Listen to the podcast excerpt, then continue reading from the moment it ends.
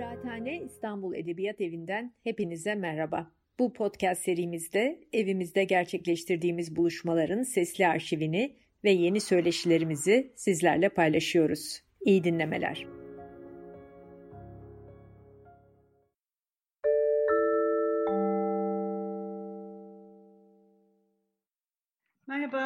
İyi akşamlar. Ee, hoş geldiniz hepiniz. Bugün Edebiyat Tarihi e, Konuşmaları serimizin e, 2020 yılındaki sonuncusunu gerçekleştiriyoruz. Ve bu e, son programda Mahur Beste'yi konuşacağız. Ee, biz bu konuşmaları aslında geçen yıl başlamıştık fakat pandemiden sonra ikinci yarıyı yapamadığımız için araya bir aksaklık girdi ama sonra yeniden e, Ekim ayında başladı. E, Didem Ardalı Büyük Arman'la birlikte bizim e, Yasemin Çongar'la yani Didem, ben ve Yasemin Çongar üçümüzün e, planladığı bir şey oldu edebiyat tarihi konuşmaları. E, burada biraz işte bizim edebiyatımızın bazı e, romanları üzerinde e, durmanın iyi olacağını düşündük. Bu romanları niye göre seçtik?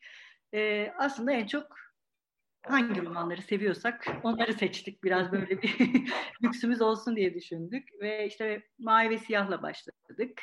E, Halit Siyah'ın. Ardından Yakup Kadri'nin Kiralık Konağı üzerine bir konuşma oldu. Sonrasında Sevgi Soysal'ın Tante Rozası üzerine konuştuk.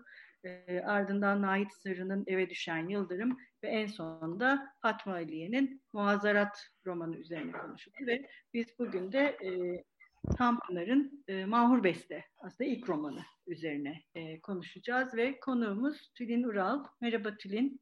Merhaba, merhaba Sever. Yine bunu sevdiğimiz bir kitap olarak çok e, konuşma için e, seçtik. E, şimdi Tülin e, aslında buradan duyurmuş da olalım. Uzun yıllardır edebiyatla, gündelik hayat üzerine çalışmalarla ilgileniyor. Kendisi doktora tezini Adab-ı Marşet, Cumhuriyet döneminde yazılmış Adab-ı Marşet kitaplar üzerine yaptı. Çok sayıda dergide yazıları yayınlandı. Kendisi hem sosyolog hem tarihçi hem de edebiyatçı ve e, çok yakında ve e, çok yakında bir kitabı çıkacak. Onu da buradan şimdiden e, duyurmuş olalım. Ben de o kitabı büyük bir e, merakla bekliyorum. Gerçi okudum kitabı da çıkmasını bekliyorum. bekliyorum. E, şimdi e, bu Ahmet Hamdi Tanpınar'ın e, edebiyattaki yerini yani konuşmaya gerek yok aslında. E, biliyorsunuz üzerinde şanslı biri. Yani gerçi sükut suikastine uğradığı çok söylendi ama artık öyle bir şey falan yok. Yani döneminde ne kadar sükut suikastine uğrandığı da bir tartışma konusu ayrıca. Ee, yani üzerinde çok düşünülen, konuşulan, tartışılan e, bir yazar e, Tanpınar. Kendisinden sonra gelen birçok e, yazara da ilham vermiş e, birisi. Bugün de e, birçok tartışmaların konusu en son tartışmaya biz de biraz değineceğiz Tülin'le e, bugün. Şimdi Mahur Beste 1944'te tefrika etti ama kitaplaşması ancak 1975 yılını bulmuş bir roman. Ve aslında herhalde bu romanı en iyi tarif edebilecek şeylerden birisi Ekrem Işın'ın roman hakkında yazdığı bir e, makale var. Osmanlı İlmiye romanı. Yani Osmanlı İlmiye sınıfının romanı. E, tam da bu imparatorluğun çöküş döneminde e, Behçet Bey ve ailesi etrafında dönen e, ve yarım kalmış bir roman. Yarım kalıp kalmaması üzerine de ayrıca bir tartışma var. Ona bugün pek girmeyi biz düşünmüyoruz. E, ve kendisinden sonra gelen e, sahnenin dışındakiler ve huzur e, romanlarıyla birlikte bu romanı bir nehir roman gibi okuyanlar var. Ama hmm. bir nehir roman gibi okumayalım diyenler de var. E, bu da ayrıca bir e, tartışma konusu. E, şimdi biraz e, Mahur Beste'nin genel çatısıyla başlayalım hı hı. E, istersen. Tülin nedir bu romanın genel çatısı? E, yani genel çatıya gelirim de hani sonraki e, romancılar üzerindeki etkisi üzerinde durdun ya Tanpınar'ın. Ben mesela kitabı okumuştum. Şimdi bu vesileyle tabii yeniden baştan okudum daha da ciddi notlayarak. Ya böyle yer yer e, yani Orhan Pamuk yani Tabii. çok ciddi etkilenmiş. Yani bu baba oğul, Uşak Efendi meseleleri. Ee, ve aslında böyle çatısına baktığınızda yani sonundaki o mektupta bir dağınıklıktan işte Behçet Bey'in etrafına üşüşen insanlardan falan bakıyor, bahsediyor Tanpınar ama e, şöylece böyle e, tek tek bölümlerin adlarını sıraladığınızda ve konu edindikleri şeyleri e, yanlarına yazdığınızda e, aslında belli bir çatıyı da koruyor. Yani dolayısıyla hani bu e, bu mektubu belki sonda konuşuruz bilmiyorum ama ya da belki başta ama yani hani o mektuptaki o e, hani kendini e, kahramanına kaptırmış yazar hmm, havasının aslında dışında e, yani bir yönüyle aslında böyle kendini hiç çaktırmayan sağlam bir çatısı var. E, ilk başta böyle işte Behçet yani o uykuyla uyanıklık arasında tam ismi iki uyku arasındaki düşüncelerde işte bize Behçet Bey'i tanıttığı yani onu sahneye çıkardığı bölümde e, tarih ve zaman meselesini e, ve geçmiş eşya meselesini öne çıkartıyor.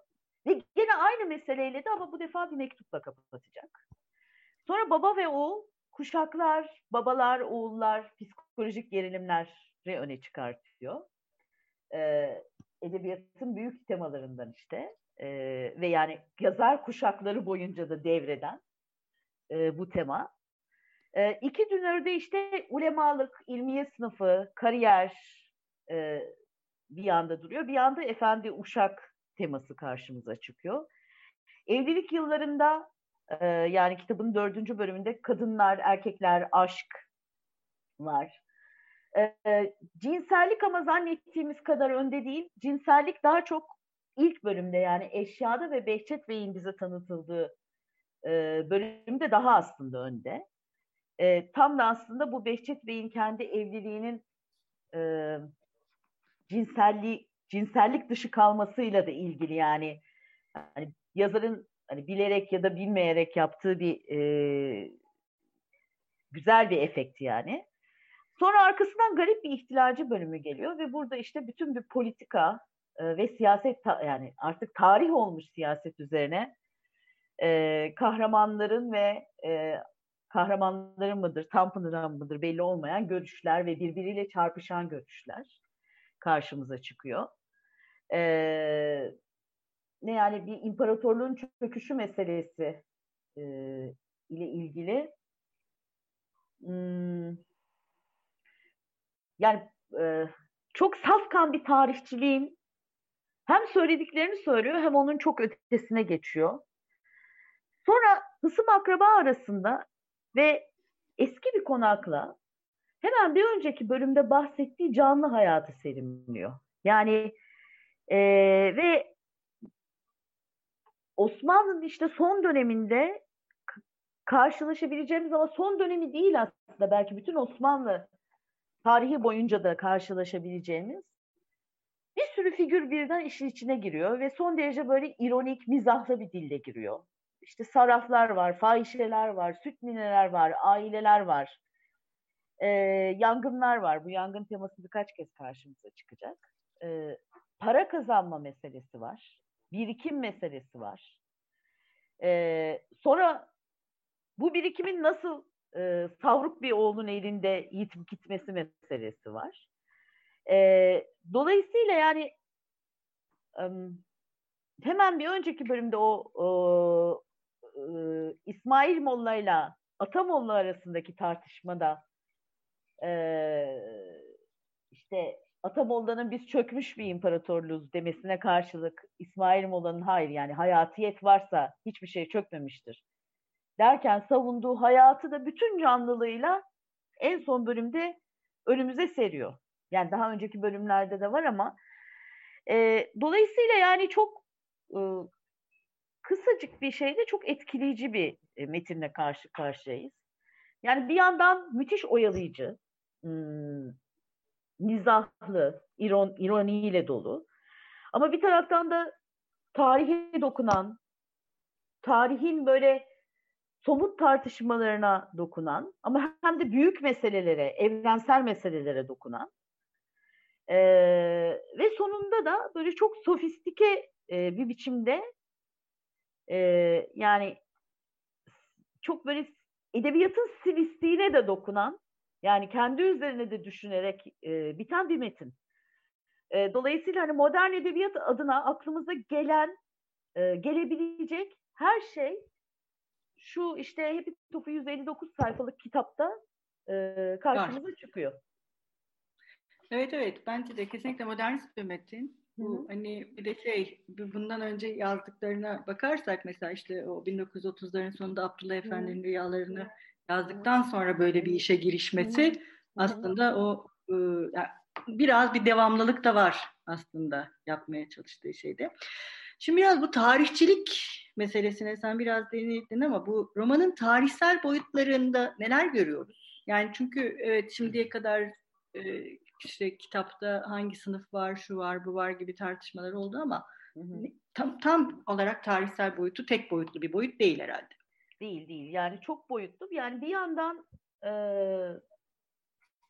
aslında yani tarih yazımının böyle çok çağdaş tartışmalarına dokunuyor. E, yani 44 için e, yani daha ortada hiç böyle tarih yazımı içinde böyle tartışmalar yokken e, çok erken bir e, örnek gibi. Yani tabii ki bu bir tarih kitabı değil ama e, tarih yazımının sonradan varacağı e, böyle patikalara doğru giriyor.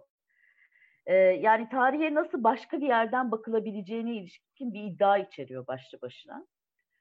E, ve kendisinin edebiyatını da yazdığı tarihe bakıyor. Yani 19. yüzyıl e, tarihine bakıyor. Bu da ilginç. Yani belki Hani bunu senle de beraber düşünürüz. Yani ede, yazdığı edebiyat tarihi de farklı mı gerçekten? Ee, ve işte hani tarih olarak kaleme aldığı bir şeyle e, roman olarak kurgu kurgu metni arasında bir e, farklılaşma var mı? Yok. Zaten 1939 mesela ilk o da hmm. baskısı hmm. şeyin edebiyat tarihinin de ve evet kesinlikle yazdığı edebiyat tarihi de doğru. Mahur Beste gibi yani. Dolayısıyla hani oradan da birazcık düşünülebilir. Ee, ve e, dediğim gibi yani hani mesleki tarihçiliğin çok sonradan baktığı mevzulara gidiyor. Yani duygulara gidiyor. Yani işte gizemlere gidiyor. Ee, bunu böyle e, dağınık ve adeta toparlanamaz bir şey gibi anlatıyor. Ve bu toparlanamazlığın toparlanamazlığa o en sondaki mektupta sahip de çıkıyor. Yani bu böyle olmalı zaten evet. ne geliyor. E çok ee, küçük bir şey araya gireceğim. Yani evet. senin kurduğun bağlantı önemli bir bağlantı. Mesela aslında onu biraz politik tavırlarından dolayı korktuğu için böyle yapıyor şeklinde yorumlar da var. Yani... Yok canım. yani e, ya da işte politik bir sorun olacağını düşündüğü için e, bu kitabın tefrikasının yarıda kaldığı şeklinde. Ya bilmiyorum tabii onları daha böyle yakından bakmak, uzun düşünmek lazım da şöyle bir şey var. Yani bu kitap 44'te basıldığı zaman daha Yok, hala tefrika. E, yani tefrika olarak e, sahneye çıktığı zaman e, yani daha işte tabii Cumhuriyet Halk Partisi artık kan kaybetmiş, İkinci Dünya Savaşı yıllarında destekçilerini yitirmiş şu bu Hani e, ama yani daha Demokrat Parti yok ortada bir şey yok yani işte o Osmanlı tarihçiliği e, yani biliyorsunuz yani Demokrat Parti yıllarında asıl yani canlanacak ya yani daha doğrusu öncesinde var Osmanlı tarihçiliği elbette yani erken Cumhuriyet döneminde de ama hani popülerlik kazanacak şu bu hani dolayısıyla kendi dönemi için de aslında hani tam böyle bu Osmanlı tarihçiliğin yani Osmanlı tarihçiliğinin tarihi açısından da ilginç bir metin aslında bu. E, her neyse yani böyle bir zamanda daha böyle işte e, daha nasıl diyelim daha yani Kendi daha ortodoks, daha rejimin beğendiği hani tarih hala Osmanlı'ya çok dokunamazken ama bu açılmaya başlarken hani tam böyle 44 yılına ilişkin şey diyeyim. Yani tutup adam ulemanın e, çatır çatır modernleşme tartıştığı e, ve bambaşka yani kafalarda olduğu bir dünyayı anlatıyor. Yani neden korkmuş? Hiçbir şeyden de korkmamış yani. Hani evet, zaten evet. dolayısıyla şey hani bu bence çok Yani daha detaylı dediğim gibi düşünmek gerekir ama e, çok şey bir yorum değil. Ama yani tabii burada birazcık bizim şeyle şeyi de sorgulamamız lazım. O senin dediğin korku meselesine. Yani biz siyasetten ne anlıyoruz? Hani dolayısıyla siyasi cesaretten ne anlıyoruz? Siyasi korkudan ne anlıyoruz meseleleriyle bağlantılı. Yani bu kadar incelikli bir metne e, daha herhalde biraz daha iyi şey bakmak, nüanslı bakmak gerekir. E, ama yani bu ulemayı böyle anlatması bile aslında o yıllar için cesur bir şey. E, evet. Böyle bir ulema anlatımı. E, yani o işte ulema modernleşmeye karşıydı. E, Değil. kalıbının dışında bir şey anlatıyor. Onu canlı bir şey olarak anlatıyor. Dediğim gibi dağınık ve adeta toparlanamaz ve toparlanamadığına da e, sahip çıktı. Ama bir yandan da en başta anlatmaya çalıştığım gibi hani dikkatli bir gözün pekala da içeride aslında böyle bütün temaları, bütün o modern edebiyata özgü tartışmaları takip ettiğini ve aslında belli bir şema izlediğini fark edebileceği bir roman bu. Ee, ve işte bu siyaset meselesi belki burada düşünebilir. Yani buralara bakmak istediği için e, siyaseti ilk anda biraz daha bildiğimiz anlamdaki siyaseti geride tutuyor. Ee, yani bu biraz huzurda da var aslında. Yani huzurda da işte İstanbul'un gündelik hayatını anlatıyor ama o, o hayat hem de İkinci Dünya Savaşı'nın hemen öncesindeki hayat. Ee, ama savaş çok girmiyor aslında kitaba. Sahnenin dışındakiler de aynı aslında. Aynen. Orada. Dolayısıyla e, ama bir yandan da mesela e, kitap ya biraz oraya da şimdi birazdan değineceğim ama kitap şeyde şey de var. Yani bir taraftan e, Sabri Efendi e, Sabri Hoca olması lazım. Bakacağım şimdi adına. E, yani onun yoksulluğunu anlatırken e, açtığı bir adalet tartışması da var. Mesela o tartışmada çok gayet sıkı bir tartışma yani. Hani acı kimin içindir, adalet kimin içindir? O Sabri Efendi'nin babasıyla karşılaşması. Yani dolayısıyla çok kaba saba olmayan biçimde aslında gayet içinde bence e, politika var ve bir de tabii tarihten mutlaka hani tarih dediğimizde değişim ve siyasi tarih mi anlamalıyız sorularına götürür. Bu bizi başka bir tarih anlatıyor yani. E, ve anlattığı tarih daha fazla e, değişmeyen şeylerin tarihi. Yani e, bir yandan işte o, o bahsettiğim e, İsmail Molla ile Atamolla arasındaki e, o garip bir ihtilacı bölümündeki o tartışma içinde bir yandan gayet bir değişim meselesi, modernleşme meselesi bu işte e, imparatorluğa ne oluyor, ne olacak meselelerini. Biz bütün bu rüzgardan nasıl etkileniyoruz meselelerini tartışırken e, bir yandan da çok marifetli bir şekilde e, hani neyin değişmeden kaldığını e, anlatıyor ve e, bir tarafının tarihçilikte çok, sonradan çok ilgi çeken hani zihniyet tarihçiliğinde aslında olduğunu görüyoruz.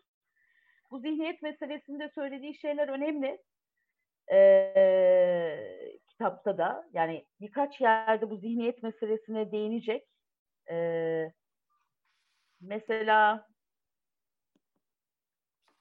e, ha şey diyor 86. sayfada Cemiyetin kaderini yapan her türlü geçici şartlar aşılsa bile çok derinde aşılması imkansız olan bir duvar vardır. Vardı. Bu her medeniyetin fertleri bir miras gibi aşıladığı, içtimai bir insiyak halinde babadan oğula süre gelen zihniyetti. Onu değiştirmek çok güçtü. Halbuki o olduğu gibi kaldıkça her adımda bin bir şekle bürünerek gene karşımıza çıkacak. İşte Sabri Hoca bu düşüncelerin verdiği ümitsizlik içinde çırpınıyordu. Yani Tanpınar'ın da e, bir yandan bu modernlik e, vesaire meselesini tartışırken bir taraftan da kesinlikle bu zihniyetlerin peşinde. E, ve çok erken bir örneğini bize sunuyor. Değişmeden kalan şeylerin tarihinin peşinde. E, değişimin olduğu kadar. E, bütün bunlar varken bir yandan da tabii hani kitabın kendi iç tarihine de biraz bakmak lazım. Kitap yazıldığında işte böyle arada verdiği referanslar, işte hicri takvimle verdiği işte tarihleri falan takip ettiğinizde görüyorsunuz aslında. Behçet Bey 1870 doğumlu. E, işte Abdülhamit döneminde e, asıl yetişkinliğini yaşıyor. Tam 1900'de evleniyor. Kendisi 30 yaşındayken, karısı Atiye Hanım 20 yaşındayken. E, ve kitabın yazılış zamanı Behçet Bey'in 75 yaşı. Yani 1945. Dolayısıyla kitabın yazılış zamanıyla tefrika zamanı arasında kitabın yani yazıldığını iddia ettiği hı hı. E, zamanla e, bir örtüşme var. E, ve e, aynı zamanda çökmüş bir konak. Yani hani o en sonuna geldiğimizde aslında e, bütün o debdebeli e, yıllarını geride bırakmış, çökmüş. Mektupta da buna değiniyor. İlk girişte de işte kiracılardan falan bahsederek. E, imparatorluk çökerken konak da çökmüş. Yani bir kere daha e, gene aslında bizim modern edebiyatımızın hani olmazsa olmaz temalarından e, işte yıkıntı haline gelen konakla karşılaşıyoruz. E, yine bir tane daha yani çöken konak hikayesi ve imparatorluğun çöküşünü onda şey yapan. Dolayısıyla bir bu var. Bir de işte şu da var. Sosyal tarihte var kitapta. Ee, mesela Abdülaziz ve Abdülhamit devri İslamları arasındaki farkları anlattığı bölüm. Evet. İşte Abdülaziz döneminde para verilirdi. Abdülhamit devrinde nişan veriliyor ve insanların yani bir yandan bunları anlatıyor, bu farkları anlatıyor. Bir yandan da hani insanların beklentilerinin aslında ne kadar evrensel olduğunu bize sezdiriyor. Yani ya ne yapacağım bu nişanı? Keşke para verseydi e, şeyi, o Atamolla'nın para hırsıyla da yaklaşımı. E, dolayısıyla bir taraftan gayet maddi bir arka planı da anlatıyor. Yani hem o zihniyetler tarihi işte nostalji zaman tartışması vesaire ama bir yandan da gayet cayır cayır bir maddi plan ya da işte e, eski İstanbul'u e, özlemekle ilgili kısımda e, bir saniye hemen kitaptan bakarak şey yapabileceğim. Çünkü orayı çok güzel anlatmış. E, yani diyor ki e, ah eski İstanbul. Gene Atamolla'nın şeyinden.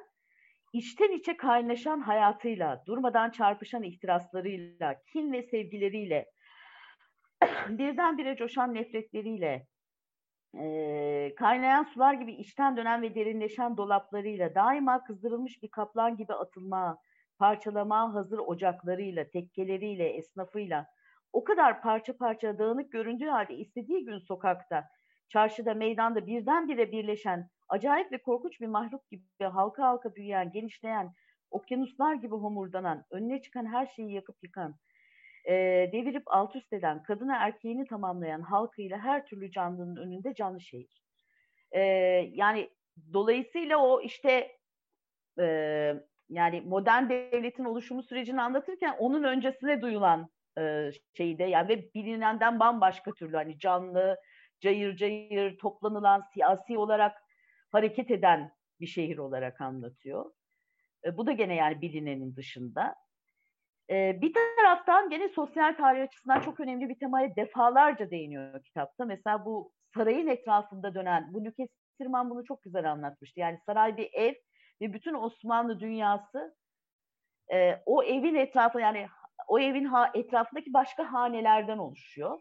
Ve yani aslında bir böyle en üstte saray dediğimiz hanenin olduğu böyle birbirine bağlı haneler bütünü.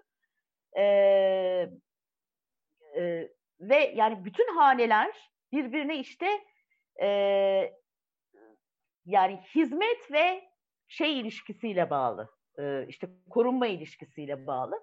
Bu düzeni mesela müthiş iyi anlatıyor. Yani bu bunlar yazılmadan, düşünülmeden yıllarca evvel e, çok zekice bir gözlemle bu hikayeyi anlatıyor. Nasıl herkesin birbirine kapılanma bağlarıyla bağlı olduğunu, veli nimetlik ilişkisinin önemli olduğunu, kadına açısından, erkeği açısından bunun nasıl farklı farklı oluştuğunu.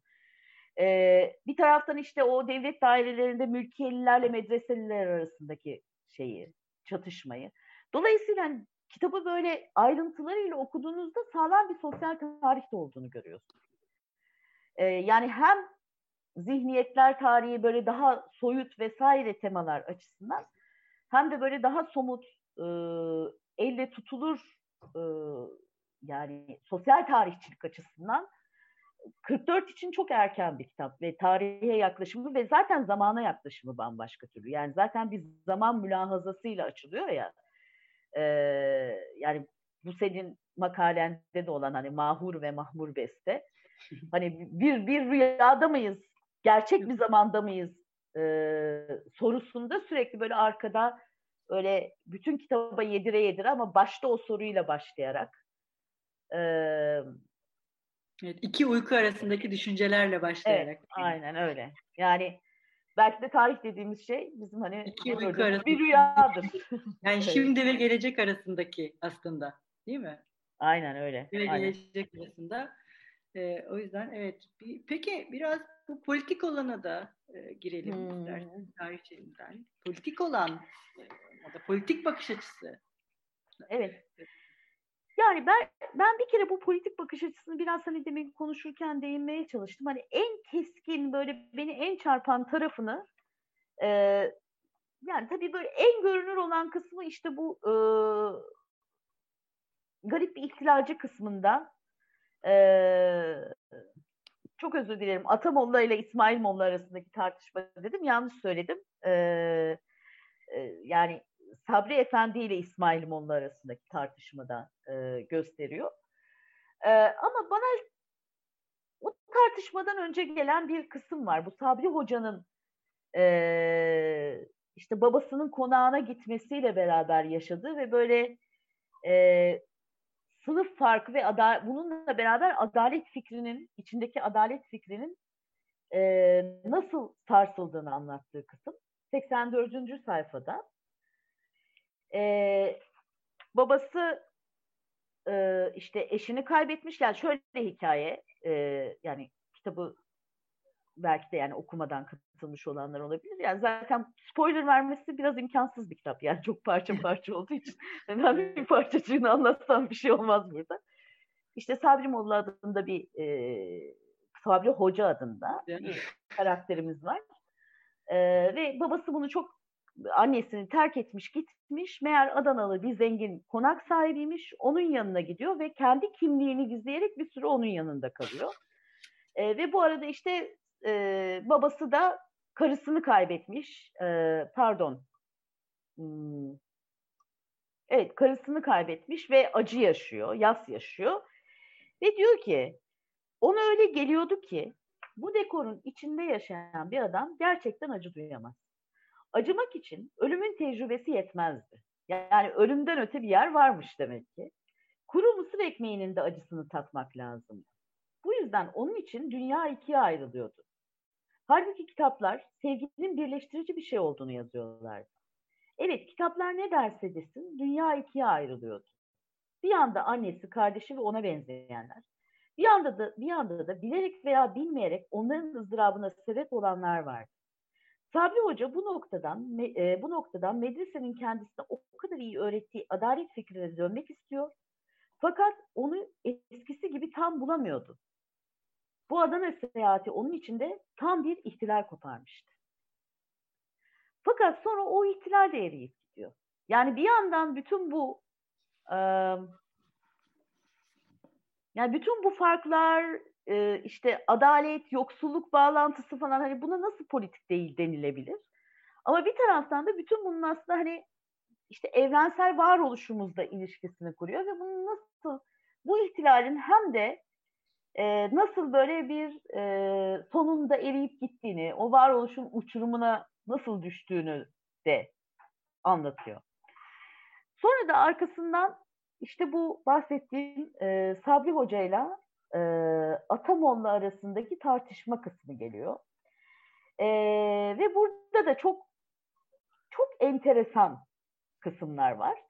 İşte e, Sabri Hoca çok çok ilginç bir karakter gerçekten bir Avrupa seyahatine gidiyor ve bu Avrupa seyahatinde İttihat Terakkicilerle tanışıyor. Ee, sonra da bunlar üzerine yakın arkadaşı, uzun yıllardır yakın arkadaşı olduğu e, Atamolla ile tartışıyor. Şöyle bir tartışma bu. E, Çok zeki, çok çalışkan insanlar. İttihatçılar için soruyor bunu. Yurt dışında tanıdığı iddiatçılar için. Hemen hepsiyle konuştum. İman ettikleri şeye kendilerini tam vermiş görünüyorlar. Fakat asıl hedefi göremiyorlar. Sadece Abdülhamid ile meşgul oluyorlar. Onu yıkmak, onu devirmekten başka hiçbir şey düşünmüyorlar. Abdülhamid tek adam. Bir de 30 milyon adam var. Memlekette iki ses var. Padişahım çok yaşa, kahrolsun Abdülhamid. Hele bir kere o gitsin de diyor ee, İbrahim Molla. Ee, işte tam onların ağzıyla konuştum. Hele bir o gitsin, hele bir sabah olsun. Biz sanıyoruz ki tüm fenalıklar sadece ondandır. Halbuki değil, fenalık daha derin, daha köklü. Abdülhamit gibi bir ifriti doğuracak kadar büyük. Ee, iyice yerleşmiş. Abdülhamit nedir? Senin benim gibi bir insan. Yalnız bizden biraz başka türlü. Abdülmecid'in oğlu olmayıp da benim oğlum olsaydı hiç de fena adam olmazdı. Biraz vehimli, korkak, orta hali bir marangoz. Titiz, dikkatli, küçük şeylerin üzerinde durmaktan hoşlanan bir adam. Saraydan çıkar şu adamı, şöyle orta hali bir eve koy. Muhakkak her akşam kalemden gelir gelmez soyunup dökünüp mutfağa girecek. Yahut da elinde keser, tahta boş tamir edecek. Yani e, biraz tabii bu sonradan çizdiği Abdülhamit portresi de yani sıradan bir insan olsaydı ne olurdu portresi de biraz Behçet Bey'e benziyor. E, sonra işte böyle bu tartışma devam ediyor. Diyor ki o zaman diyor bütün hanedanda bu sorun var. Hayır hayır hanedandan bahsetmiyorum. insandan bahsediyorum. Her insan gibi onlar da birbirinden çok ayrı mahluklar. Devirleri de birbirinden çok ayrı. Hamleleri ayrı, ufukları ayrı. İyi ya o zaman hükümet şeklinde öyleyse sorun var diyor. O da değil, daha derine ineceksin. Mesele bu karanlığın kendisinde. Mesele şurada. Niçin bu kadar bir içareyiz? Neden ümitsiziz? Mesele yıkılış halinde olmamızda. Sonra da işte bu e, yıkılışı tasvir ederken hani bir medeniyeti de tasvir etmeye başlıyor Sabri Hoca. E, ve sen bir medeniyetin iflası nedir bilir misin dedi. İnsan bozulur, insan kalmaz. Bir medeniyet insanı yapan manevi kıymetler mezun, manzumesidir. Anlıyor musun şimdi derdin büyüklüğünü? İnsan bozuldu asıl. Bunun çaresi yok diyor. Ee, ve bütün cemiyet hayatı zihniyet etrafında döner. Gene burada bir kere daha zihniyet meselesine düş, dönüyor yani e, insanı yeni baştan yeni esaslarla kurmamız lazım ve bu imkansız aslında diyor ve artık bunun için geç kaldık diyor. Yani daha önceden e, yapılan e, reformlar belki işe yarardı ama artık her şey için çok geç. Yani son derece karamsar bir tablo çiziyor Sabri e, Hoca. E, ama orada Molla Bey çok ilginç bir şey geç, geçiriyor aklından. Bir yandan böyle işte e, atalarından birinin Molla Bey bir ulema ve bu ulema aile, ailesinden geliyor. Atalarından birinin mecbur kaldığı için imzaladığı bir anlaşmaya hediye olsun diye alınmış bir avizenin altında otururken bir taraftan o eşyanın hikayesini hatırlıyor. Ee, ama diyor ki buraya asıldığı günden beri altında hep böyle şeyler konuşulur. Fakat ilk defa bunları yani gelininin yanında bir kadının yanında konuşuyoruz. Bu bir değişiklik değil mi? diye soruyor. Sonra da bu işte şark meselesine e, geçiyorlar. Artık şark öldü diyor Sabri Molla. E, burada şey çok güzel yani işte gelinin aklından geçenler. Acaba bu ölü nerededir, mezarı nerededir? Böyle büyük bir şey ölemez ki. Yani bu şarkın ölmesi meselesi e, gelin tarafından yani o masadaki kadın tarafından kabul edilmiyor.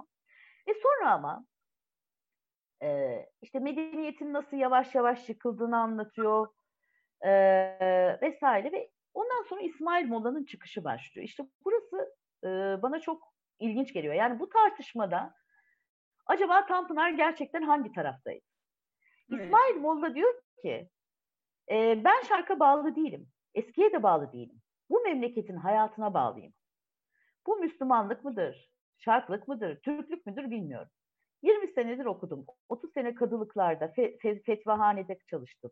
Bir tek şey anladım. Kitapla bu hayatın ayrılığını anladım.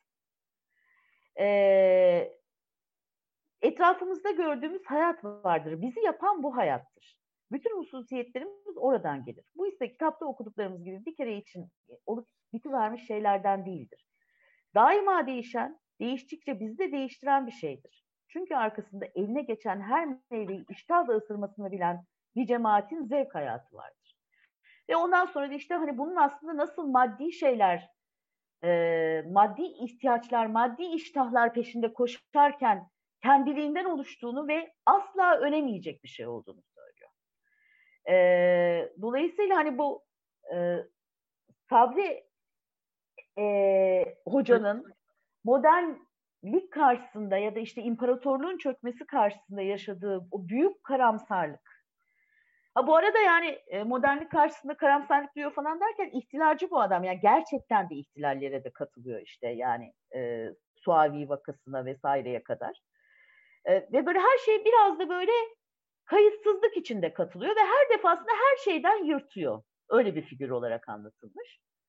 Yani onun o karamsarlığına ka- karşılık e, Molla Efendi'nin iyimserliği.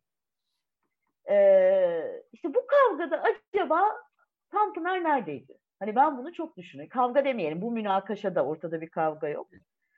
E, bu tartışmada Tanpınar acaba neredeydi? Yani tabii bu arada din ve mesa meselelerine falan da giriyor. Oralara hani girmeden söylüyorum. İstersen tam da bu noktada bu son zamanlardaki şey tartışmasına da girelim mi Tülin? Tabii tabii. Yani Tanpınar neyi gördü, neyi görmedi? Neyi yazdı, neyi yazmadı? Ee, meselesine. Yani işte bir parça birazcık bu işte tarih yazımı, tarih anlatımı kısmında e, azıcık değinmeye çalıştım ama e, yani e, Tanpınar'dan neyi görmesini, yani neyi gördü, neyi görmedi sorusunu önceleyen bir soru var aslında. E, biz neyi görmesini bekliyoruz? Evet. Yani Hı hı. bir şey görmesini beklediğimiz zaman ona şunu gördü, bunu görmedi diyebiliriz. E, yani o beklediğimiz şey, e, beklediğimiz şeyi görmek zorunda mı bir yazar o zaman? Yani o beklediğimiz şeyin daha görülmeye değer olduğunu, şurada anlatılanlardan daha görülmeye değer olduğunu, e, kendi kendi başına bir yanıtı var mıdır bunun yani? Mesela orada işte o tartışmada esas olarak öne çıkan nokta şuydu yani işte 1900 Ermeni evet o e, Ermeni meselesi tehciri görmedi diyordu. Ee, gerçi şeyi de söylüyor yani görmedi diye e, işte Mehmet Fatih Uslu orada şey diyor hani görmedi diye bu onu de- değersiz bir yazar kılmaz vesaire hani haksızca konuşmamak gerekir o anlamda. Ee, ama yani görmediklerine değil de gördüklerine baktığında hala e, bir adalet peşinde olduğunu ama adaleti e, bizim anladığımız gibi anlamayabileceğini e, fark ediyor insan. E, ve belki de hani bu gördüklerini belki o da olabilir. Yani bu muhakkak bir korkaklıktan olmayabilir. Ben onu da düşündüm. Yani e, söyleyebileceklerini söyleyebilmenin yani yolunu bunları söylememekten geçtiğini düşünmüş olabilir. Yani bu da bir bir stratejisi ve taktiği olmuş olabilir. Ha, Çünkü evet, yani biz şu an yani e, şimdi de böyle çok süper ifade özgürlüğü dünyasında yaşamıyoruz ama yani daha önce yaşa biraz daha iyisini yaşadığımız bir dönem oldu. Bunları daha rahat tartıştığımız. E Tanpınar'ın devri öyle bir devir değildi. Yani Tanpınar görmedi de kim gördü 40'lı yıllarda bunu? Evet. Anlatabildim mi? Gören başka bir yazar var mıydı ki? E, gördü, görüp de söyleyebilen bambaşka bir Türkiye'ydi yani. Yani sessiz kalmak e, mutlaka görülmediği ya da ifade edilmediği Hı. anlamına gelmiyor.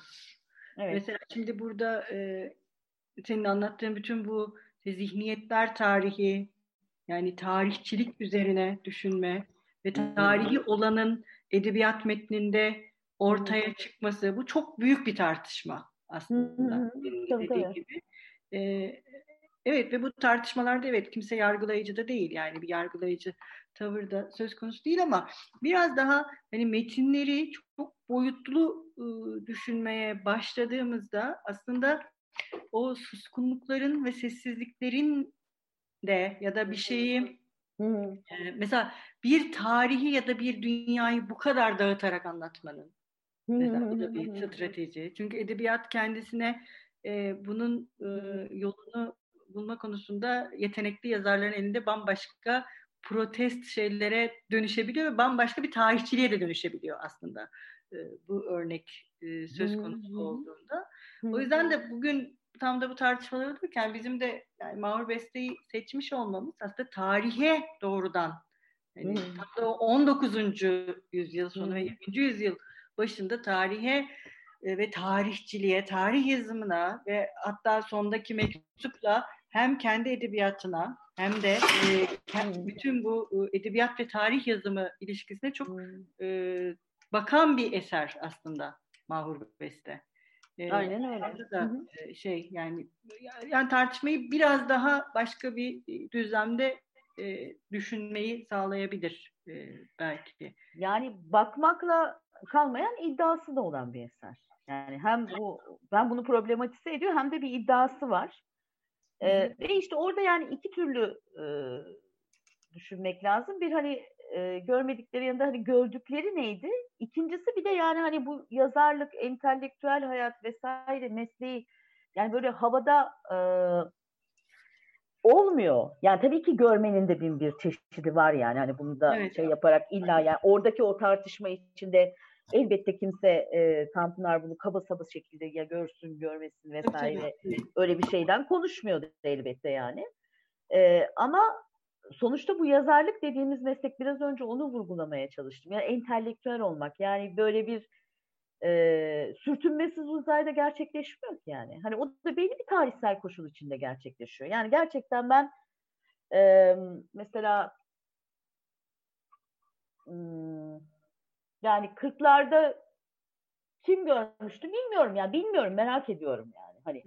Evet bu da başka o, bir soru. O koşullar içinde yani bir, bu bir yani bunu görmemek bir taktik strateji de olabilir. Gördüğünü söyleyebilmek açısından. Ve dediğim gibi yani hani ulemayı böyle anlatmak, oturup çatır çatır modernleşme tartışan, ihtilallere katılan bir figür olarak anlatmak da kendi çapında devrimci bir şey yani. Evet evet doğru. Ya da işte edebiyat tarihini kurguyla yazmakta. evet aynen. aynen. Yani, o, aynen. Şey, doğru. Yani, ne denir bir e, resmi ideolojiye e, hizmet eden bir edebiyat tarihi e, ne başka bir dille yazmanın yolunu bulmak aslında 19. asır Türk Edebiyatı tarihinde e, yaptığı bir şey. Bu da bu da başka bir şekilde düşünülebilir. E, evet. Cumhuriyet döneminde yazıyor. Şimdi evet. biraz e, gerçek kişilerden de bahsettik tek tek ama bu Atiye hani şark hayır ölmedi diyen hmm. masada kadın Atiye gelecek yani gelecek adı da Atiye. Öl, öl, ölmedi değil de şey e, ölemez. Böyle bir şey ölemez. ölemez. Böyle bu kadar büyük bir şey ölemez. Evet. Yani hmm. aslında tabii o biraz Yahya Kemal'in de şeyi var ya şark artık öldü. Aslında hmm. Yahya Kemal'in şeyi. Hmm, tabii tabii. E, bu şimdi yine bizim uzun yıllardır seninle kafa yorduğumuz e, bir mesele daha var bu Behçet Bey'de. Bir de zübbelik meselesi. İşte bu 1870'lerde doğmuş hmm. Behçet Bey. Hmm. E, hem çalışmıyor hmm.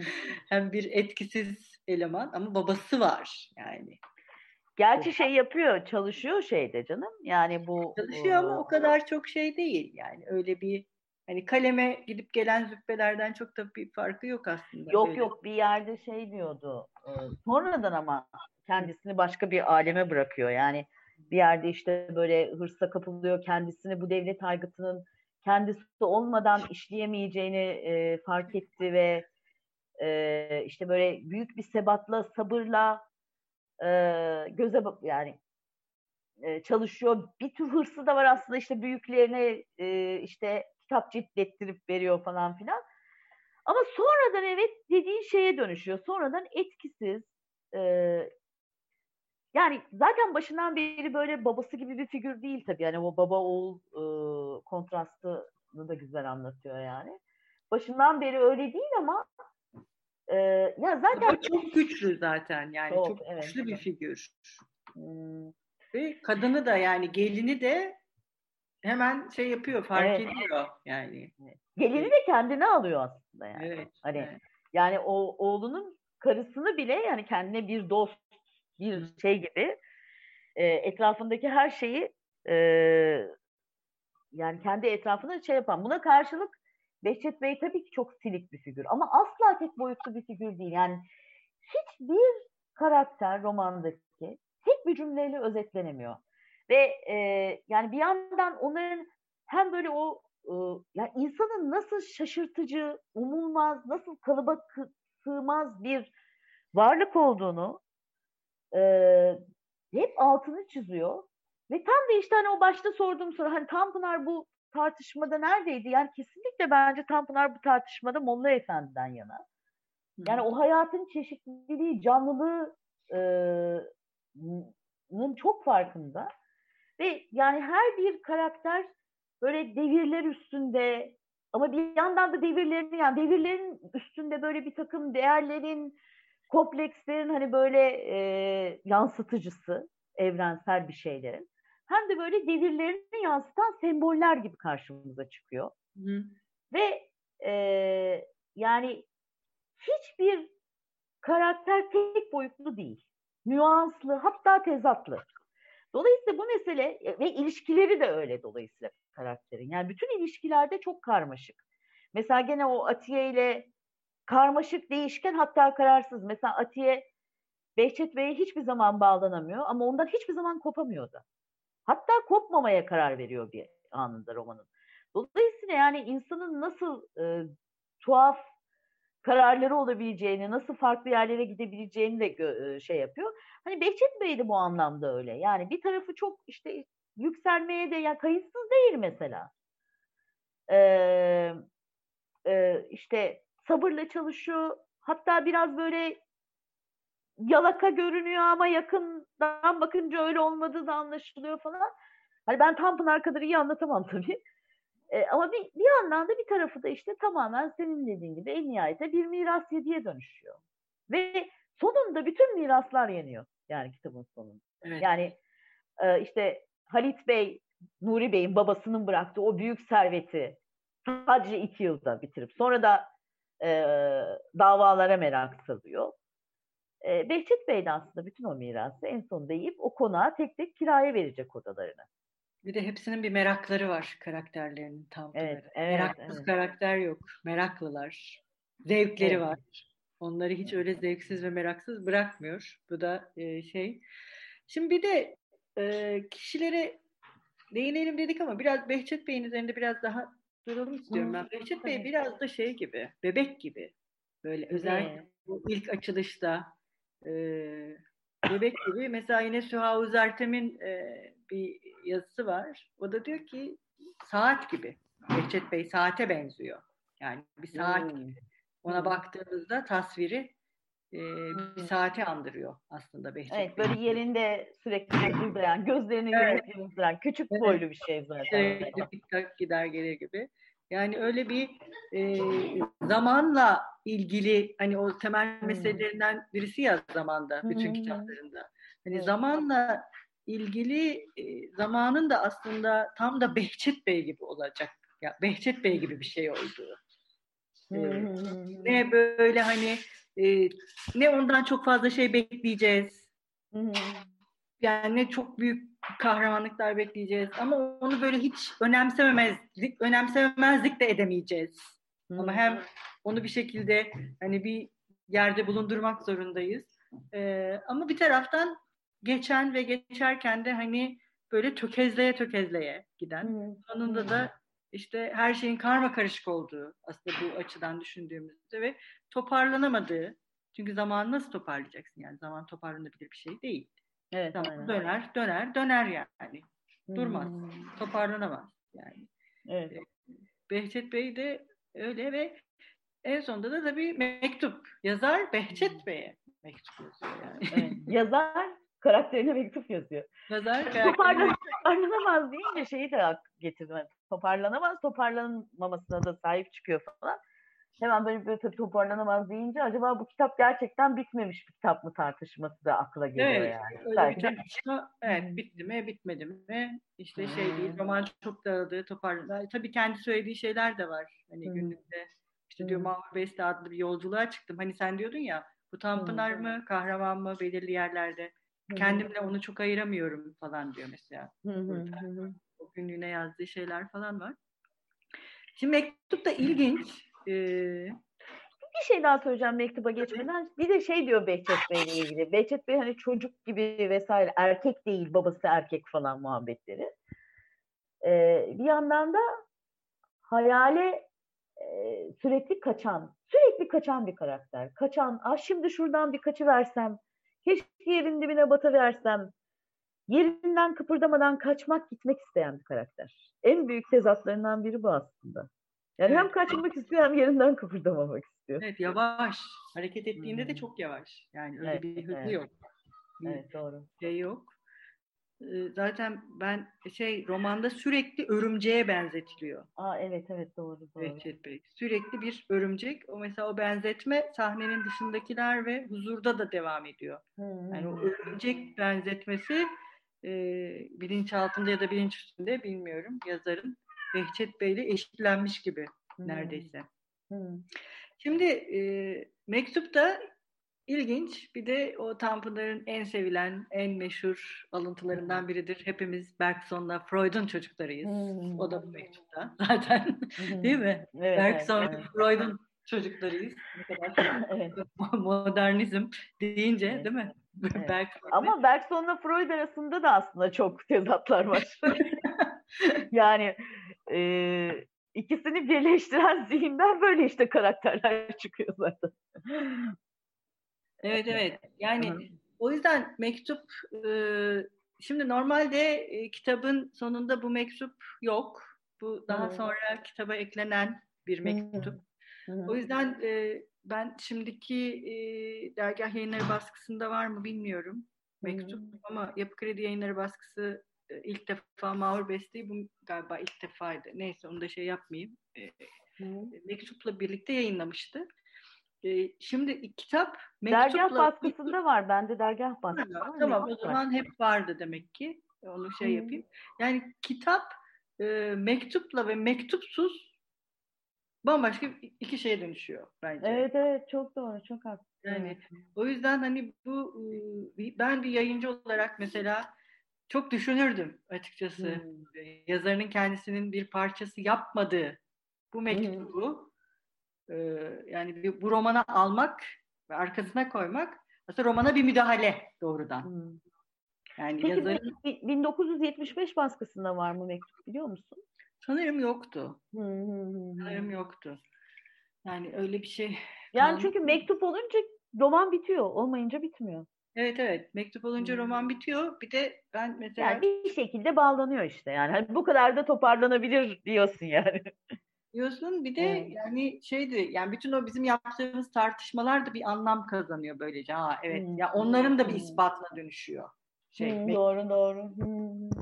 Mektup olmadığında yani işte mesela bu ilk dönem kitapla ilgili yazılan şeylerde hani o işte korktu, milletvekili olacaktı bu kadar çok eskiyi övmek pek hoşa gitmedi hmm. falan hikayesi mesela hani mektupsuz ve tefrika haldeki bir e, eserde de Gerçi kitabın bir yerinde de biraz öyle bir şey de değiniyor. Yani e, şey diyor işte bir padişahın yanına gidiyor Atamolla.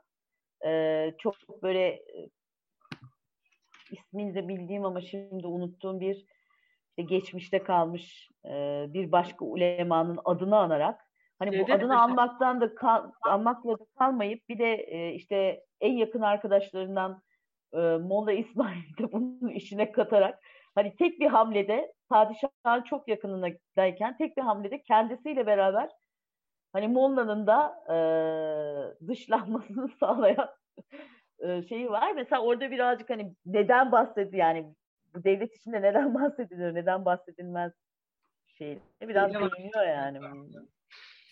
Şimdi mesela roman e, ben bir de yani okumayanlar için kesinlikle öneririm ama e, okuyanlar için de eğer yapmadılarsa mesela ilk romanı önce mektubu sonra değil bir de önce mektubu sonra romanı okumalarını da tavsiye ederim. Bu da farklı evet. bir e, boyut kazandırıyor aslında e, evet, romanı. Doğru söylüyorsun. O yüzden e, öyle bir okuma da iyi olabilir. Şimdi bu e, tabii Tanpınar daha sonra Saatlere Yardım Enstitüsü'nde de yine e, bu sefer kahraman kahramana bir mektup yazıyor. Onu da e, yine Turan, Turan Alptekin yayınlamıştı. E, işte Ahmet Cemil'e yazdığı Tampın yani Halis Siyah'ın Mavi Siyah'ın romanı kahramanına yazdığı iki mektup var. E, Molière'in Tartüfü ile Mülakat diye yine bu şey var. Yani kendisi hem kendiyle hem kahramanlarıyla hem de başka kahramanlarla konuşmayı seven de bir yazar aslında bir taraftan. Evet. Bunu açık evet, açık da yapıyor. Bu da yine tarihçilik edebiyat anlamında e, önemli bir şey. Tabii şimdi biz bugün çok üzerinde duramıyoruz ama bu Mahur Beste'nin müzik yani Mahur Beste diye bir şey de var zaten biliyorsunuz. Müzikal bir e, tarafı olduğuna dair de çok yazılıp çizildi. E, yani e, hem huzurun huzurun mesela Beethoven'e benzetildiğini, e, Beethoven'in bir senfonisine benzetildiğine dair ya da Ferah Feza'ya e, benzetildiğine dair.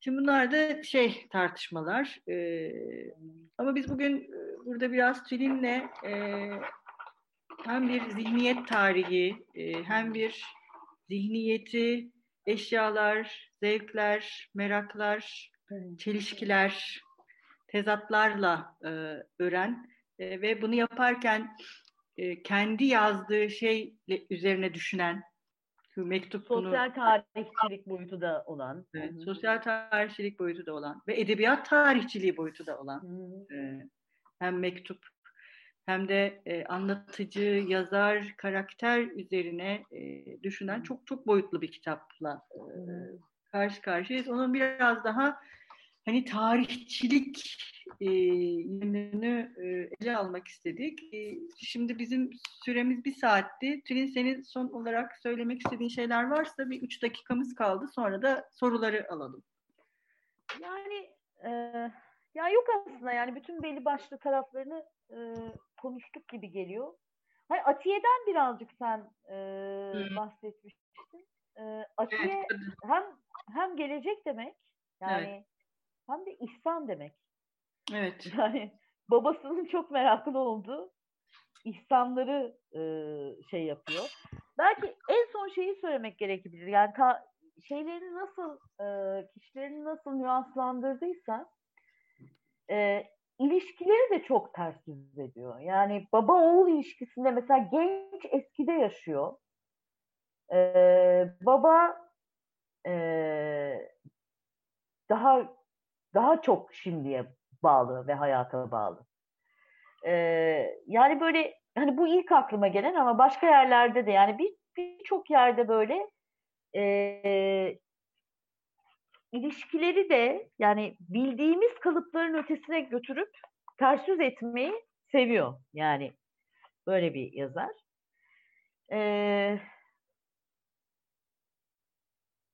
belki Hmm. Neyse evet bu kadar. Bu kadar söylemek istiyorum. Evet. E, şimdi buradan sorular var. Ben şimdi buraya bakayım. E, Ziya, pardon Zeki Altın e, şöyle demiş. İyi akşamlar. Tanpınar Mahur Beste kitabında Tanpınar'ın rüya kavramı üzerine ne düşünüyorsunuz? Diğer kitaplarında üzerine yoğunlaştığı hmm. rüya kavramı burada da bu kadar yoğun kullanılmış mı? Teşekkür ederim. İyi programlar. Evet. Evet. Tabii kullanım yani kullanılmış mesela iki uyku arasındaki düşünceler ilk bölüm. Ee, ve bütün yani bazen kitap, insan evet ha evet. Bütün aynen. kitap aslında bir rüya mı sorusu. Aynen, aynen öyle. Yani evet. tam böyle başlayıp bir mektup da arkasına konulduğunda aslında her şey bir rüya mıydı? Yani ya da bu bir roman mı? Ya da işte anlatıcı bir rüya mı gördü? Ne oldu yani hikayesi ki ve kimin kitap... rüyasıydı yani? Hani diyor ya şey işte benim e, gözlerini kapar ve önünden yani ömrü geçerdi gibi bir kısım var. E sonra da o ömrü anlatıyor. Sonra o ömür de kesintiye uğruyor. Ee, en sonunda da işte mektup ekleniyor. Diyorsun ki yani bütün kitap bu rüyaları olabilir ama bu rüyada Behçet Bey'in de olabilir, Tanpınar'ın da olabilir. Aynı şey yani, şey saatleri ayarlama enstitüsündeki mektupta da var aslında. Hmm. Yani her şey aslında hani bütün bir saatleri ayarlama enstitüsü yapmak, Hayri İrdal diye birinin gerçekliği, her şey aslında olmaya da bilir gibi bir şeye dönüşüyor. Dolayısıyla Tanpınar için sanırım e, zaten işte şey, çok özür dilerim. Yani bir taraftan böyle işte bu yani tarihçi gözüyle baktığında o kısmı görüyorum. Yani bir yandan tam dediğin gibi her şey gerçek olmayabilir. Ama bir taraftan da son derece işte biraz önce değindiğim gibi yangınlar, Hı hı. Ee, fahişeler, fahişelerin evinde şey olan adamlar yani böyle tuhaf tuhaf böyle bir yandan büyük büyük temalar bir yandan böyle garip garip ironik ironik hikayeler bazı yerlerinde çok biliyorsun kitabın yani aynı zamanda. Ee, bir taraftan da böyle gayet gerçek işte kapılanma ilişkileri, e, ihsanlar, beratlar anlatabildim mi? Biriktirmeler, para saymalar, iltim yani iltimaslar, bütün bu yani böyle cayır cayır maddi gerçeklik. Evet evet kesinlikle yani e, şimdi pardon sözünü kestim ya. Ha, yok, ya zaten şöyle bir şeyden de hep bahsediyor ya benim estetiğimi rüya oluşturur. Yani hmm. hani bu rüya tabii tek bir halden ibaret değil. Birçok halden ibaret. Bir de şey mesela en sevdiği kitaplardan birisi ve hani geriye dönüp edebiyatına baktığında da işte şey diyor daha 1930'lu yıllarda ben Abdullah Efendi'nin rüyalarını yazmıştım mesela. Bu gurur duyduğu şey yani. Hmm. O da son derece sürrealist ve modernist çok şahane bir e, öyküdür. Hatta geçen e, bir, bir şey dinledim Abdullah Efendi rüyalarıyla ilgili. Oradaki e, hoca da şey diyor Thomas Mann tadında imgelerle doludur diye. Thomas Mann tadında imgelerle dolu. Hane olsun. rüyaları. Evet aynen öyle. Şimdi birisi sormuş. Hocam evet ben de soracaktım. Okumadan önce mutlaka müziksel bir araştırma yapın makamlar için diyorlar. Sizce bu kadar gerekli mi? Ya tabii bunlar bir metni zenginleştiren okumalar bence. Değil mi? Sen ne dersin Tülin? Tabii tabii. Yani ben mesela şeye baktım yani içindeki her bir herkes biraz kendi ilgi alanına göre yani böyle metinle de illa böyle bir anali, analist yani kritik ilişkisi kurmak zorunda değiliz. Ee, yani ben mesela daha tarih boyutunu severek okuduğum için içindeki her bir böyle hicri tarihi tek tek çevirdim mesela. İşte e, tarihsel figürlere biraz baktım falan içinden geçen zaten öyle hani bazıları çok bilindik figürler işte Suavi vakası vesaire onları zaten biliyorsun ama evet. e, böyle daha şeylere baktım. Var mı yok mu diye baktım. E yani müzik musiki çok sık geliyor tabii. E, musiki boyutuna da bakılabilir. Bu başta zaten e, şeye Eyyubi bilmem Eyyubi Bekira. Bekira ya yani o mahur onun mahur bestesini YouTube'dan evet. bulabiliyorsunuz. Ben açtım evet. yani ve e, şey yaptım. Diyebilirsiniz orada. Ama ma- oradaki kitaptaki mahur beste aslında bir muhayyer yani olmayan bir Evet öyle bir şey yok. Ama en azından mahur beste nasıl bir şeymiş diye dinlemek Hı-hı. iyi olur. Evet. Şimdi Emre Kundakçı sormuş.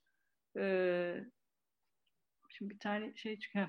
Tanpınar'ın karakterlerini metinleriyle ve metinlerinde geliştirdiği söylenebilir. Sizce Mahur Beste'de Suat'ın ilk nüvesini bulabilir miyiz? Teşekkürler. Suat. Bilmem. Ben pek şimdi düşününce aklıma gelmedi. Suat'ın herhangi bir ilk nüvesi yok galiba. Sen ne diyorsun Tülin? Hmm. Hangi karakterde? Yani, yani herhangi bir karakterde hangi... Suat var mı? Acaba hangi karakterde olabilir? Hayır işte yani. Ben bulamadım. Yani Suat'ın nüvesini şeyde. Evet. Ya yok o da olmaz ya. Belki hani o şey vardı ya Reş, Reşa, e, e, sonunda öldüğünü söylediği tıp doktoru, hani sevgi dolu. E, işte bu Atiye'nin çocukluk sevgilisi e, Refik. Yok, ben Refik ben şey ben bana şey gibi geliyor. Refik yani Suat çünkü çok şey ya hep kötü kötücül. Yunus Alıcı.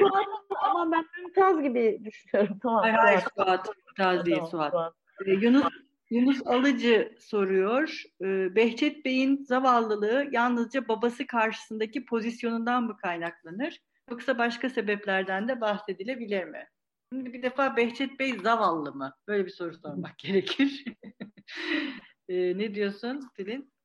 Yani işte çok acayip bir adam Behçet Bey. Yani bir yandan e, zavallı, pısırık ama bir yandan dediğim gibi e, kendisine basbayağı hani böyle şey devlet örgütü içinde e, işleyen bir demir gibi gören e,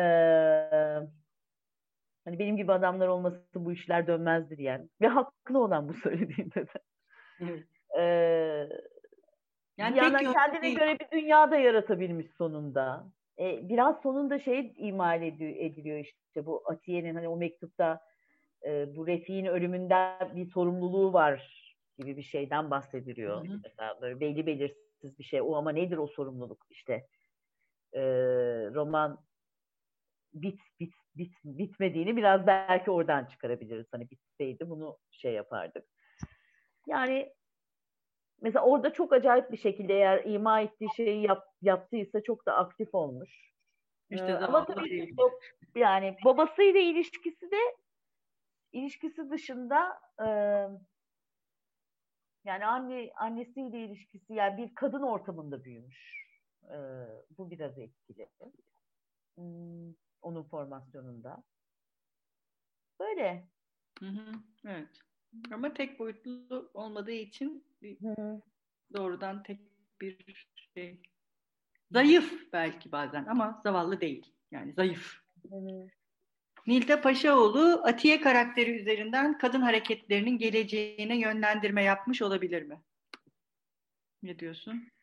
Ya bir iki yerde söylüyor aslında bunu. Bence bu şey e, çok yanlış bir yorum olmaz. İşte şey diyor demin bahsettim yani biz bunu burada bir kadının yanında konuşuyoruz.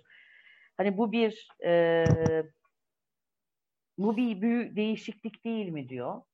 Hı hı. E, bir iki yerde daha böyle bu hani kadın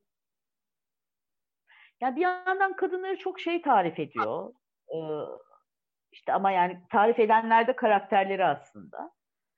Hani e, işte bir süs ve şeyden ibarettiler. Ama bir taraftan da hani böyle şefkatle büyümüş, e, babasının şefkatiyle büyümüş bir kadında da bir gelecek evet görüyor. Ama o da ölüyor. Yani o da e, nihayetlenemiyor romandaki. Romanın kendi gibi bir sürü şeyde o servetler, hiçbir şey, o aşk bir sürü şeyde nihayetlenemeden kalıyor.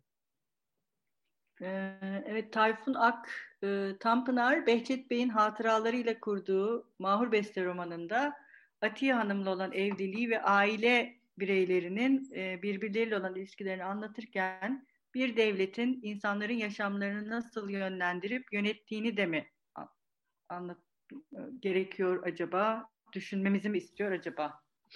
Hmm. Yani aile devlet ilişkilerinde kendi aralarındaki ilişkiler devlet ilişkilerinde temsil ediyor. İşte orada ha, o mesele birazcık karmaşık bir mesele. Devlet bunların hayatını yönetmiyor. Bunlar da devletin parçası. Devleti yapanlar bunlar. Yani dolayısıyla o herkes Demin biraz onu anlatmaya çalıştım. Yani herkes birbiriyle e, sadakat ve hizmet bağlarıyla bağlı. E, yani bir yandan böyle modernleşen bir devlet var ama bir yandan da bütün bu geleneksel ilişkiler, haneler arasındaki sıkı sıkı ilişkiler devam ediyor. Şey gibi düşünün yani en ortada bir saray dediğimiz bir yapı var. O artık tamamen gayri şahsileşmiş bir devletle karşı karşıya olmadığımız için o hala böyle bir biraz 19. yüzyılda bu işler işte karışıyor diyelim ya da. Onun başında onun o hanenin başındaki babanın adı Sultan. Bütün diğer, bütün bunları aslında Lüke Sirman çok güzel anlatıyor. Bütün diğer e, hane reisleri ona bağlı. E, ve o hane reisleri arasında da böyle bir ağ gibi karşılıklı benzer işte e, hiyerarşik sadakat, e, hizmet bağları var. E, dolayısıyla hani bir modern devlet gibi bu hanelere müdahale eden bir devletten e, bahsetmek zor aslında. E, ama e, bunların kendileri dediğim gibi de devlet zaten. Evet. Yani devlet de çok daha henüz modernleşmemiş. Evet, şimdi e, Tevfika İkiz'den bir e, e, ne diyeyim e, destek. Tanpınar'ın en güçlü yanı insan psikolojisinin derinliklerine inmesi, duygulanımları tanımlamadaki ustalığı, saatleri ayarlamak ayarlamadaki karakterin neredeyse e, bir psikanalist gibi düşünmesi, rüya yorumlaması çok etkileyici. E, Freud'un çocuğu o sanırım. E, ben de psikanalist olarak bakıyor ve e, Tülin Hanım'a hak veriyorum demiş. Teşekkür ederim. Teşekkür ederiz Tevfika. Çok sağ ol. Destek için. Destek ve katkı için. Evet, başka sorusu olan ya da katkıda bulunmak isteyen var mı? Evet, sanırım yok. Evet, Tülin sen son olarak bir şey söylemek ister misin? Ee, yani ya ben kitabı ilk okuduğumda çok acayip çarpılmıştım. Yani e, böyle biraz şey de bir kitap. Belki öyle bitirmek lazım. Hani demin de birisi sormuştu. Hani musiki için şunu mu dinlesek, bunu mu dinlesek? Yani herkesin kendi ilgileri etrafında bir şey bulabileceği, yani her okuduğunda yeni şeyleri keşfettiği kitaplar vardır ya. Hı hı. E, öyle bir kitap. E, Mahur Beste. E, yani neresinden tutsanız işte yani psikanalitik yerinden tutsanız başka bir şey çıkıyor. Tarihçi olarak tutsanız başka bir şey çıkıyor. Ee, yani gördükleri ve görmediklerinden başka bir şey çıkıyor. Başka bir şey, yani gündeliği anlatışından bambaşka bir şey çıkıyor. İronisi var bir yandan yani gerçekten ya bazen çok gül, güldüm yani ben kitabı. Yani ben ama son kez şunu söylemek istiyorum. Evet e, Tanpınar üzerine çok yazılmış, çok konuşulmuş bir yazar gibi görünüyor ama e, yazılanlara baktığımızda bilmiyorum sen ne dersin Tülin. Aslında öyle çok derinlikli, hakkında e, çok iyi e, yazılmış biri olduğunu söylemekte zor. Bunun biraz iddialı olduğunu farkındayım. Ama e, bence öyle. E, biraz daha üzerinde e, daha derinlikli, e, daha e, ince ince durulması gereken e, bir yazar diye düşünüyorum. Mesela işte hep Tanpınar ve Oğuz Atay'ı, işte Tanpınar, Oğuz Atay ve işte Orhan Pamuk birlikte düşünülür. Mesela Oğuz Atay'ı düşündüğünüzde hakkında daha az yazılmıştır ama hep iyi yazılmıştır. Hep iyi. Yüzde doksan yani doğru, doğru. dünyasını anlamaya, edebiyatına ama şimdi Tanpınar yani Atay için 20 tane yazıldıysa 18'i iyidir. Tanpınar için 100 tane yazıldıysa 10 tanesi iyidir. Yani böyle hmm. bir oran var hmm. ortada. Yani o yüzden e, ben tabii anlıyorum bir yazara bu kadar çok bahsedilmesi, hakkında çok şey çıkması biraz itici gibi gelebiliyor. Ama e, Tanpınar e, biraz da moda oldu. Yani bu demek ki günümüzde bir şeye e, ne diyeyim cevap veriyor ki gündeme geldi. Bu da bir şey çünkü bir şeye cevap veriyor herhalde ve bu kadar üzerinde durulmaya başlandı ama edebiyatı hakkında e, çok fazla yol alındığını ben düşünmüyorum kendi adıma. Edebiyatı hakkında daha e, alacak çok yol var gibi geliyor bana. Evet. Umarım bizim konuşmamızda küçük de olsa insanlarda yeni sorular uyandırmıştır. Ee, tekrar e, Tanpınar üzerine e, düşünmek ve yeni sorular sormak e, için bir vesile olmuşuzdur e, evet. diyoruz. Ve, ve en son olarak da ben değil şunu söyleyeyim. Yani analiz için çok onun kullandığı kavramlardan biriyle söyleyelim. Yani analiz için çok velut bir yazar yani. Çok, çok katmanlı. Çok velut, çok katmanlı. O yüzden e, bu e, hiç tahmin edemeyeceğimiz şeylerle karşılaşacağımız e, bu yazarı. Kolay kalıba sığmayan. evet. Evet, şimdi Yasemin Çongar, Tanpınar incelemeleri arasında nispeten iyi olan bir ikisi hangileridir? Tavsiye edebileceğiniz. evet, ee, ben mesela monografi olarak yani Tanpınar'ın hayatı ve edebiyatı arasındaki ilişkiyi e, anlatmak açısından Orhan Okay'ın Bir Hülya Adamı e, kitabı var. Onu tavsiye ederim. E, o iyi bir kitap.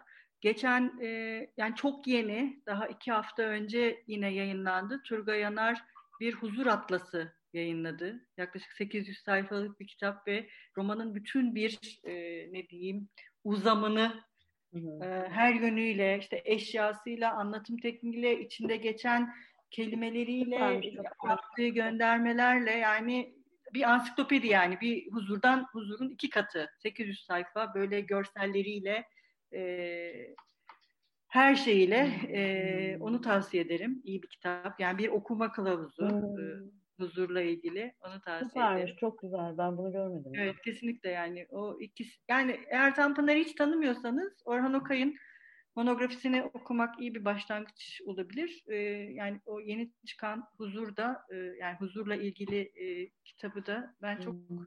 e, tavsiye ediyorum. O da çok iyi. Nurdan Gürbüdey'in e, Tanpınar'la ilgili bütün makalelerini tavsiye ediyorum. e, en son ikinci hayatta yazdığı makaleden zaten e, bayağı bir e, yeni tartışmalar çıktı. Onu e, da çok e, tavsiye ederim Nurdan Gürbüdey'in. Başka? Senin kitapta e, Tanpınar yoktu değil mi yayınlanacak kitapta? Yok. Yok. Cesaret edemedim ben onu. evet, evet, bundan sonrakine e, diyelim. Bir, yani, e, Tanpınar çalışmak insanın ömrünü yer yani. Ama çok zevkli. evet evet keyifli. Ömrü yemeye e, devam. Yani, yani.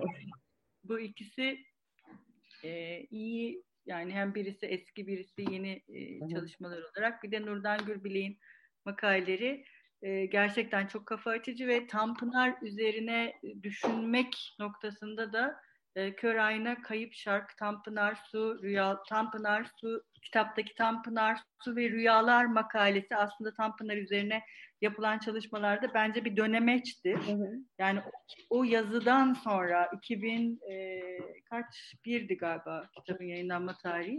O yazıdan sonra e, Tanpınar üzerine olan birçok yazı Nurdan Gürbilek'in Tanpınar üzerine yaptığı tespitleri referans gösterip maalesef çoğunlukla da tekrar ederek e, hmm.